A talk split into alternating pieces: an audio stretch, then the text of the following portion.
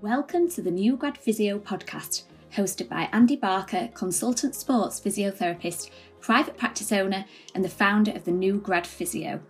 Having experienced his own rapid rise from student to dream job as the head of physiotherapy and rehab at the Leeds Rhinos, just 15 months after graduating, Andy knows exactly what it takes to accelerate your skills and fly up the promotion ladder faster than you ever thought possible.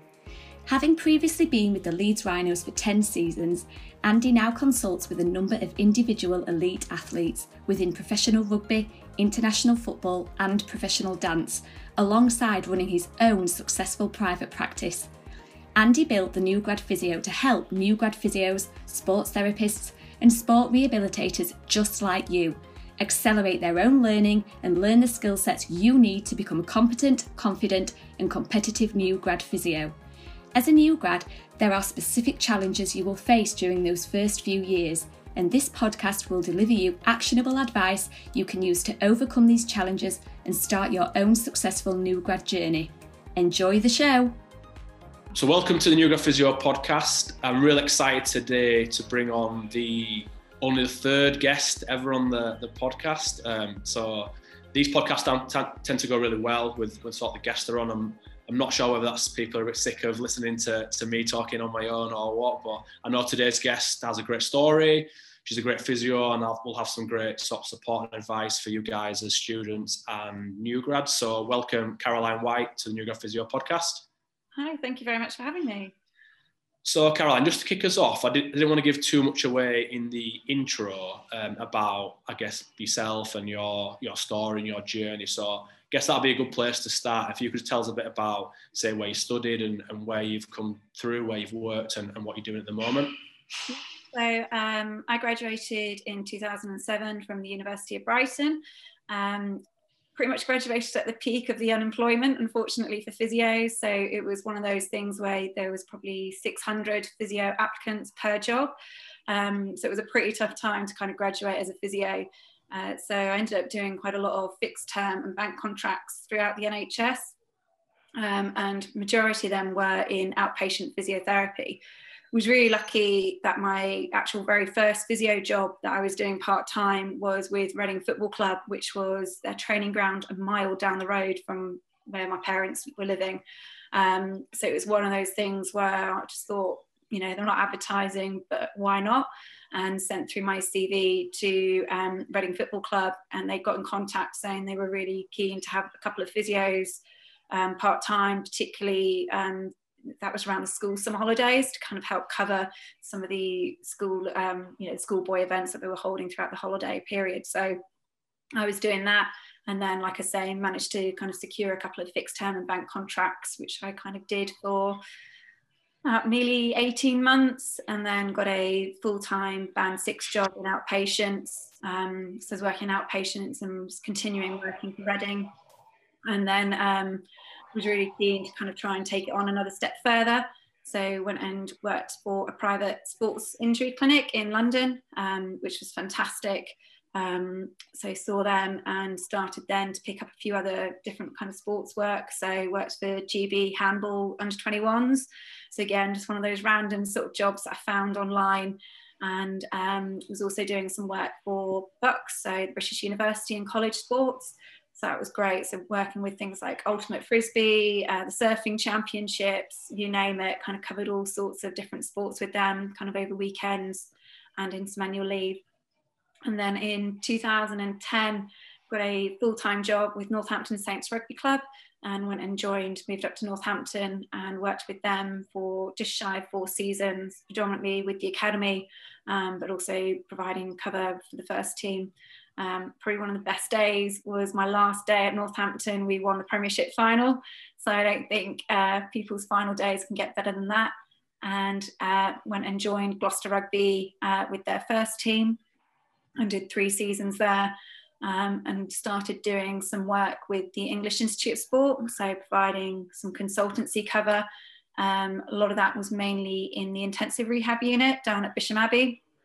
So I would just kind of take a bit of annual leave off from rugby or during the off season, just really keen to try and keep my multi sport experience up. Um, and down in the IRU, was seeing things like bobsleigh, cycling, um, various different athletics, um, which was great. And then was kind of keen to explore another sport, and a job came up at the FA. And so I've been now at the FA, I think this is my fourth season, working predominantly on the women's side um, in the pathway, um, overlooking kind of the next future, hopefully, Lionesses. So, yeah. Well, that, that's a pretty uh, pretty comprehensive uh, CV for my sake, Caroline. And yeah, a couple of pages long. yeah, a lot a lot of different uh, sports. I don't think there's too many there. You've um, you've not sort of uh, not sort of covered. I think w- one question I'd be interested in is what what drew you towards like therapy, like physiotherapy. What what made you want to do that as a sort of career? Uh, I got injured a lot as a kid um, through sport. So my main sports were things like netball, um, and I also had a horse. So I did quite a lot of eventing um, where my horse was more keen for me to trial the jump, jumping over on it myself, being slung over break a few bones. Um, and I think just before I did my GCSEs, I had a pretty nasty fracture dislocation of my thumb and did my scaphoid and ended up having to have a lot of physio, both private and NHS, just so I could write my GCSEs. Um, unfortunately, I didn't have enough strength to do my English because obviously they're pretty long exams, but um, you know, did have enough strength and capacity in my hand to at least write, you know, my maths and science and those other kind of subjects. So I think it was through a lot of experience of being, you know, on the other side of the treatment couch, kind of was quite keen to understand a bit more about physiotherapy. Cool. And, and I guess in terms of your like transition going back to when you graduated from uni and, and moving into like the real world working in like the NHS and also the sports stuff you were doing at Reading. How, how did you find that and how did you find that transition?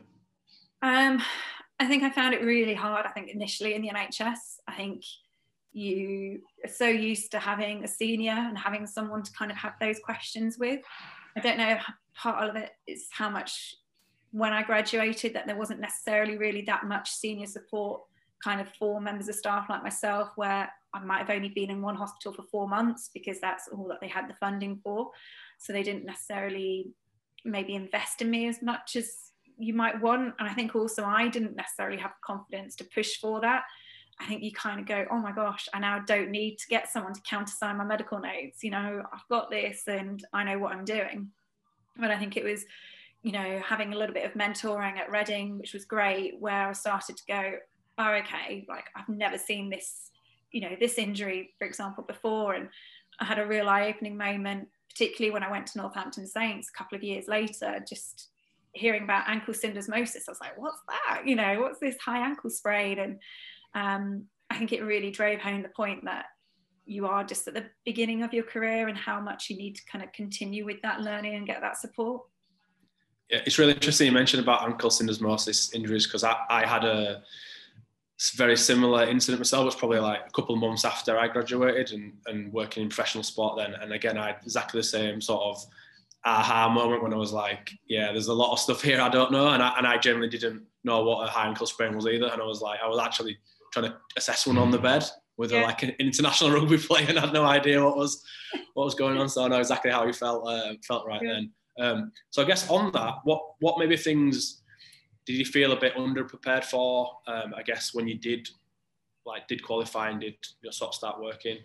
I think rehab's a huge part. I think um, we do kind of go through the assessments, we go through the objective tests, and there's some you know really great books out there that if you are unsure about objective tests that you can have a look at and kind of understand a bit more.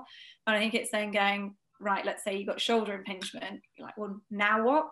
Um, I didn't necessarily always know how to do the rehab and I think with that, and it's something that I'm still very much working on now and you know years on, is how you sell that to the athlete or to the patient. I think we're not. I don't think we're as good as we think we are at kind of coaching. Um, I think we just tell an exercise and expect the patient or athlete to do it. We don't necessarily understand the tone of voice or how we phrase it or you know how we set up that session has a huge impact on that patient. No, I massively agree with that, and I think coaching rehab, like coaching itself is a profession, and it's obviously we're, we're therapists that way, and we, we assess. I think we we treat patients and athletes pretty well, and that's what we're probably known best for. But I think I think where if there's one area of, of what we do as a job, we fall down it. I agree totally. It's the sort of rehab side of things, and sometimes I guess that's not because of the exercises or sets or reps. It's it is the application of coaching and being able to show a patient and explain to them and I guess mm-hmm. get across that rationale. And I think as medical professionals, we sometimes make it sometimes a bit more complicated than we, we need to do using all our fancy medical jargon and all the rest of it, which again can complicate it in the heads for patients and athletes and again might, you know, in some cases reduce their adherence to their, their treatment plan and the rehab that they're, that they're doing. I think we also go on courses and we go, oh, I've went on this course and now everyone's going to be exposed to what I've learned on this course. And I don't think we always understand and clinically reason what we can take from different things and how, you know, one of the best things that I kind of ever got taught was understand your philosophy. So, what am I as a physio? Am I a manual practitioner? Am I a rehabber? Am I, who am I as a physio and what do I deliver? And so, therefore, you can pick, cherry pick certain things to pass on to your athlete and or patient. But I think it's also understanding of I'm probably not always going to be just like everyone's not my friend. I'm not going to be the right patient, uh, physio for everyone. So when you might need to refer on and go, actually, my style of physio might not be um, appropriate for this patient, and not take it to heart and not go, oh, I failed them. You haven't. You've recognised your limitations, and you've worked out when you need to refer on for that patient's benefit. Cool. Um, I guess going back to your and various different sports, everything you've sort of worked in, even the NHS stuff and private stuff. If you were going to pick out, maybe it doesn't have to be one, but some of some of your like career highlights so far, what would you say? You mentioned obviously the Premiership final, which again as a as a last day of work at Northampton must have been a pretty pretty good day and a pretty crazy yeah. weekend and evening after that. But um, what other things have you have sort of stood out for you? Um, I mean, that's definitely one of them. I think one of the other ones was um, at my time at um, Gloucester, we had a player who, you know, had a real significant knee injury. He did his ACL, LCL, PCL, popliteal fossa, ITB. Um, I think that was it. And, you know, he got dropped from a line out. And the rehab journey that I think myself, him, and the S&C coach went through was unbelievable. I think that really drove home to me why I'm a physio and what I can try and help with those players. Um, you know, we were going through a lot of emotional highs and lows as practitioners, as well as the player himself who was going through it. Um, and I remember we got him just about got him back into like non-contact, some small-sided games, and then he did a grade two hamstring. And honestly, my face and the S&C's faces, like I think we were probably more heartbroken than he was because we were so close to getting him back, and we just didn't necessarily time certain things just right and which is why we think he did his grade two hamstring but when he then eventually got back onto the field of play that was for me a real kind of huge career highlight because of what we kind of went through kind of as three of us and also personally I did my ACL about a week after him so you know there was a lot of him doing his rehab I was doing my rehab as well at the same time um, so that was definitely uh, another kind of career highlight but you know some dark moments as well in that. But. Yeah, I, I, don't want to put words in your mouth, but um, I some of my highlights, like not going to go into those on now on this podcast or anything like that, but a lot of mine are very similar. So whilst one of my early career, I guess particularly in sport, having the successes with some of the teams that I've worked with and the trophies and stuff, which I guess I sort of wanted to do like working in sport. But again, whether that's similar to you at Northampton, having some success um, my highlights probably after that have more been similar sort of like journeys with, I guess, more difficult um, patients, even in private practice and also with sport. I guess you go on, like say, you, go, you do go on a bit of a roller coaster journey, don't you, with, with players? And, and generally those, you know, really complex, like say, like knee injury, like you had there, uh, you know, it's never a, never an easy ride from start to finish. And um, I think, but I think you do get more. I guess I I take that every day now over than the trophy, and that yeah. might I got for someone listening that might might seem a bit a little bit bizarre, um, but I guess it's that that connection you have on that journey you're going on. It is it is very fulfilling, isn't it, when you're able to get them back um, back sort of playing, and I guess that like I think you you mentioned it sort of perfect how you said that's probably why you became a physio in the first place to sort of help people out, and it's it's great when we can do that.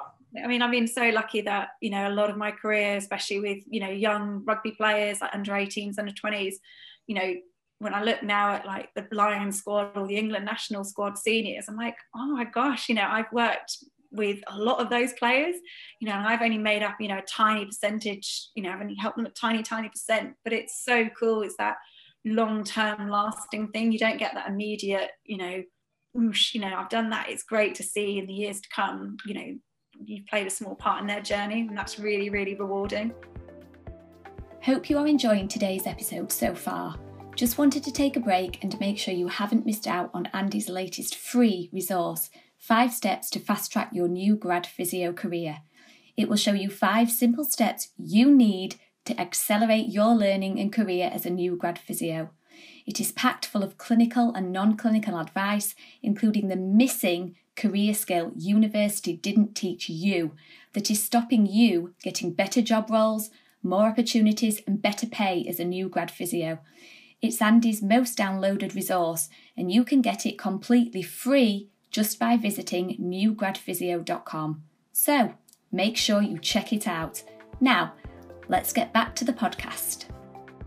So next up, Carlos, I want to ask you about, I guess, another transition. We've talked about your transition from from uni and you first started working, but what about the other transitions? And you had quite a few within different like sports, and I'm mm. particularly interested about your transition between like rugby and football. Obviously, two very different sports, uh, and how you sort of found that. I mean, it was yeah, not only different sports, but also different genders. So I would say 95% of my work up until that point had been working with male athletes, and then suddenly um, it was all pretty much female, other than the occasional men's camps that you cover and stuff like that. So that was a real eye opener of different injuries, seeing kind of female athlete health as well that you're suddenly dealing with. I think sticking kind of with the sports, um, you know, it was also kind of club to national team, you know, club level, you're with the players day in, day out, you know, you get to know each other and become a mini family. Whereas at national team, there'd be a couple of months where I wouldn't see any players or just have off the road contact. So that was very, very different. But um, yeah, with rugby, it was also just the field of play. You know, I was used to tracking up and down, you know, on the pitch, you know, running on at moment's notice, doing what I needed to do, you know, being very quick with my triaging and then getting off the field. Where suddenly in football, I'm at the, ref, the um, uh, referee's discretion. You know, if they want me on, they're the one who has to call me on. I can't go on just because I feel like it for, you know, if I think there's an injury reason. So that was really hard, but also just how often you're on, you know, I don't think there was many rugby games that you wouldn't have run onto the field of play to deal with something um, where football, it would be pretty rare that I would have to run on for a player. So that was a definite kind of big eye opener. And I think also just the physicality of the sport is so, so different. So, I mean, that was just understanding the game and I'm not a big football person. I think my, you know, pretty embarrassing moment on my first camp, one of the players was talking to our physical performance coach and said, Oh, yeah, I'm a bit sore from that volley in, in training. And I thought she had a head injury. She's like, No, volley's off your foot. And like the look she gave me definitely told me I need to maybe work on my football knowledge a little bit more. So, you know, it's just that understanding of the different sports, really. And you mentioned there before you were talking about you've like you prominently worked in, I guess, male sport. Did you come across any challenges? I guess working particularly probably in rugby uh, as a, I guess as a female working in yeah. a male-dominated sport, not only with the players but like the majority of the staff tend to be be male as well. Yeah, I mean the players were so so welcoming. I don't think you know in what seven odd years or so i never ever had an issue from any of the players they were all you know incredibly respectful you do end up turning into a bit of an agony aunt sometimes i think you know a lot of the time being one of the sole female practitioners there uh, you know one of two or something like that I think it quite often we're able to kind of bring down a bit of the testosterone. I think it kind of quite often, you know, turns into a lot of bravado and stuff like that. And, you know, all for one for joining in with it. But I think I did find sometimes the players were more willing to open up to me, maybe about certain things going on at home or just, you know, just having a bit of a chill out. I think it's quite hard, isn't it, for anyone mentally? You're always kind of up here, you know, screaming and shouting at one another. I think it was sometimes quite nice to have a different vibe and also someone approaching at it a little bit differently. Um, so no, I think it was, you know, majority of the time it's all really kind of really positive and stuff like that. So that's great advice because we, you know, we were talking sort of off air before we jumped jumped on the sort of podcast, and you know, I, I work with a lot of what females in the in my membership, and there's sometimes a little bit of apprehension about about going to work in predominantly very male dominated arenas, if you want to call them that, with with the players and, and the staff. And clearly, there, Caroline, you've showed that you know obviously you've done it um, in various different places, and you know it's not nothing to I guess to be fearful or worried about in terms of a, a career as a as a female in sport. Yeah, I think the hardest thing is understanding that the rules are different for you, and you know, and by that I mean that you know, like our male masseuse would quite often go and play PS4 or whatever with a couple of the players, and no one would think anything of it. Whereas I don't play PS4, but if I did, you know, that would suddenly, even if it's completely innocent, that would be seen so, so differently.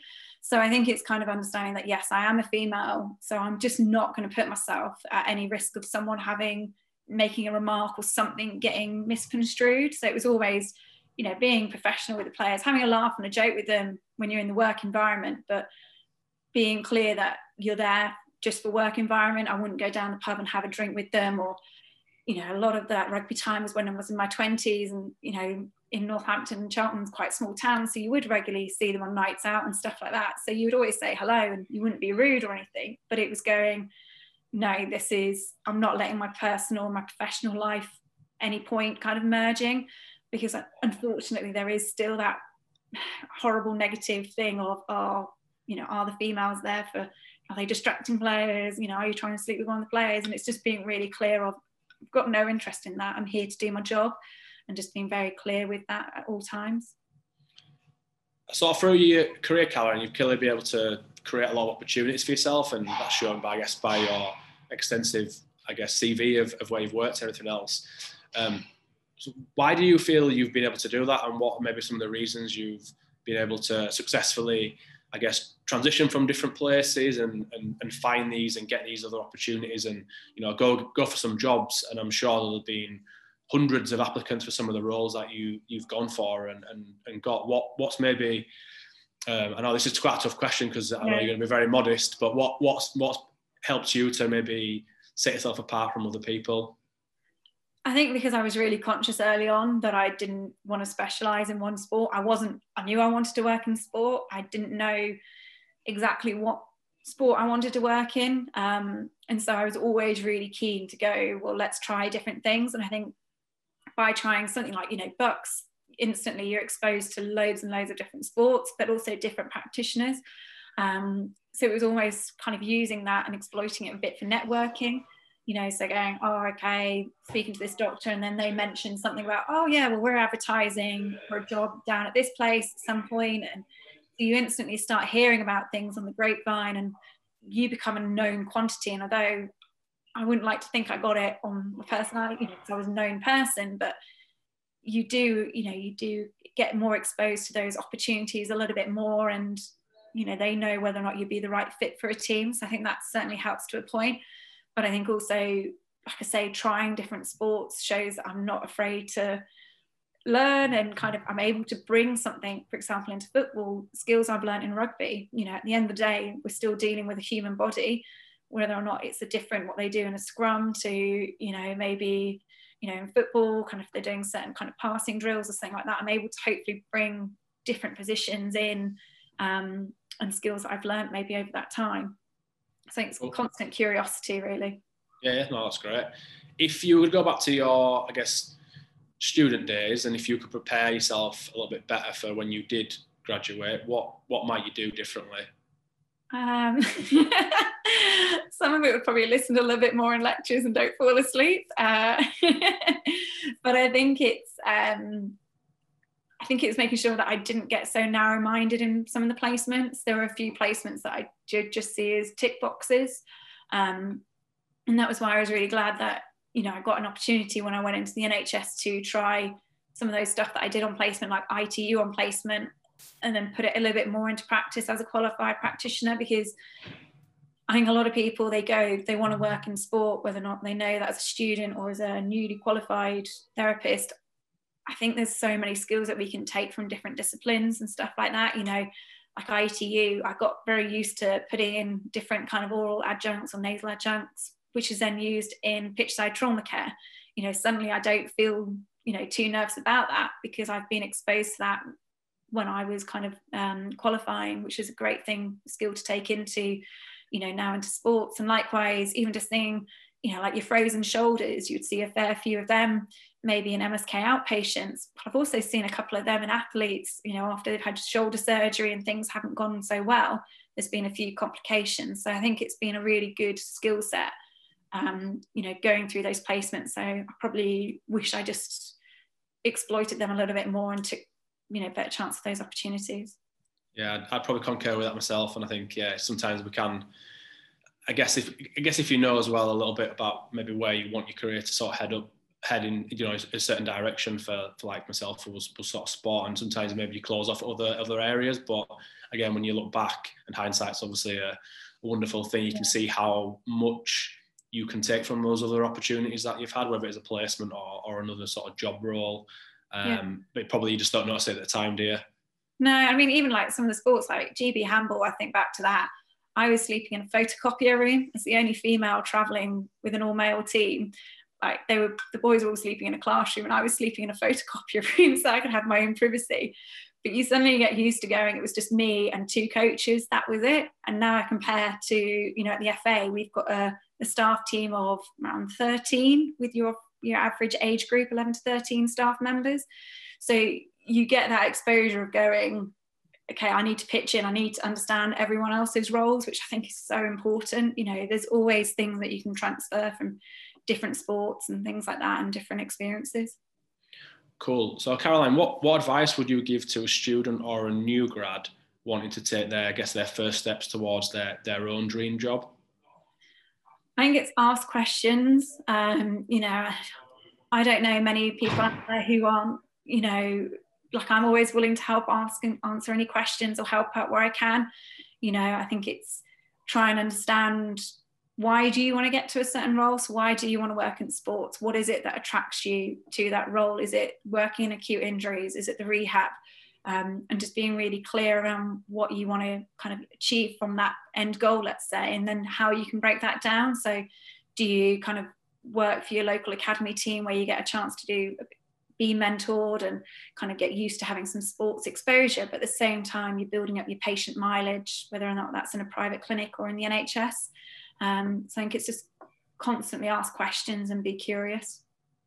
Well, that's some, some awesome advice. And, and I guess just to sort of finish up, what's what's next for you, Caroline, in terms of what's, what's going on in the next weeks and months uh, that follow, and any sort of plans for the future?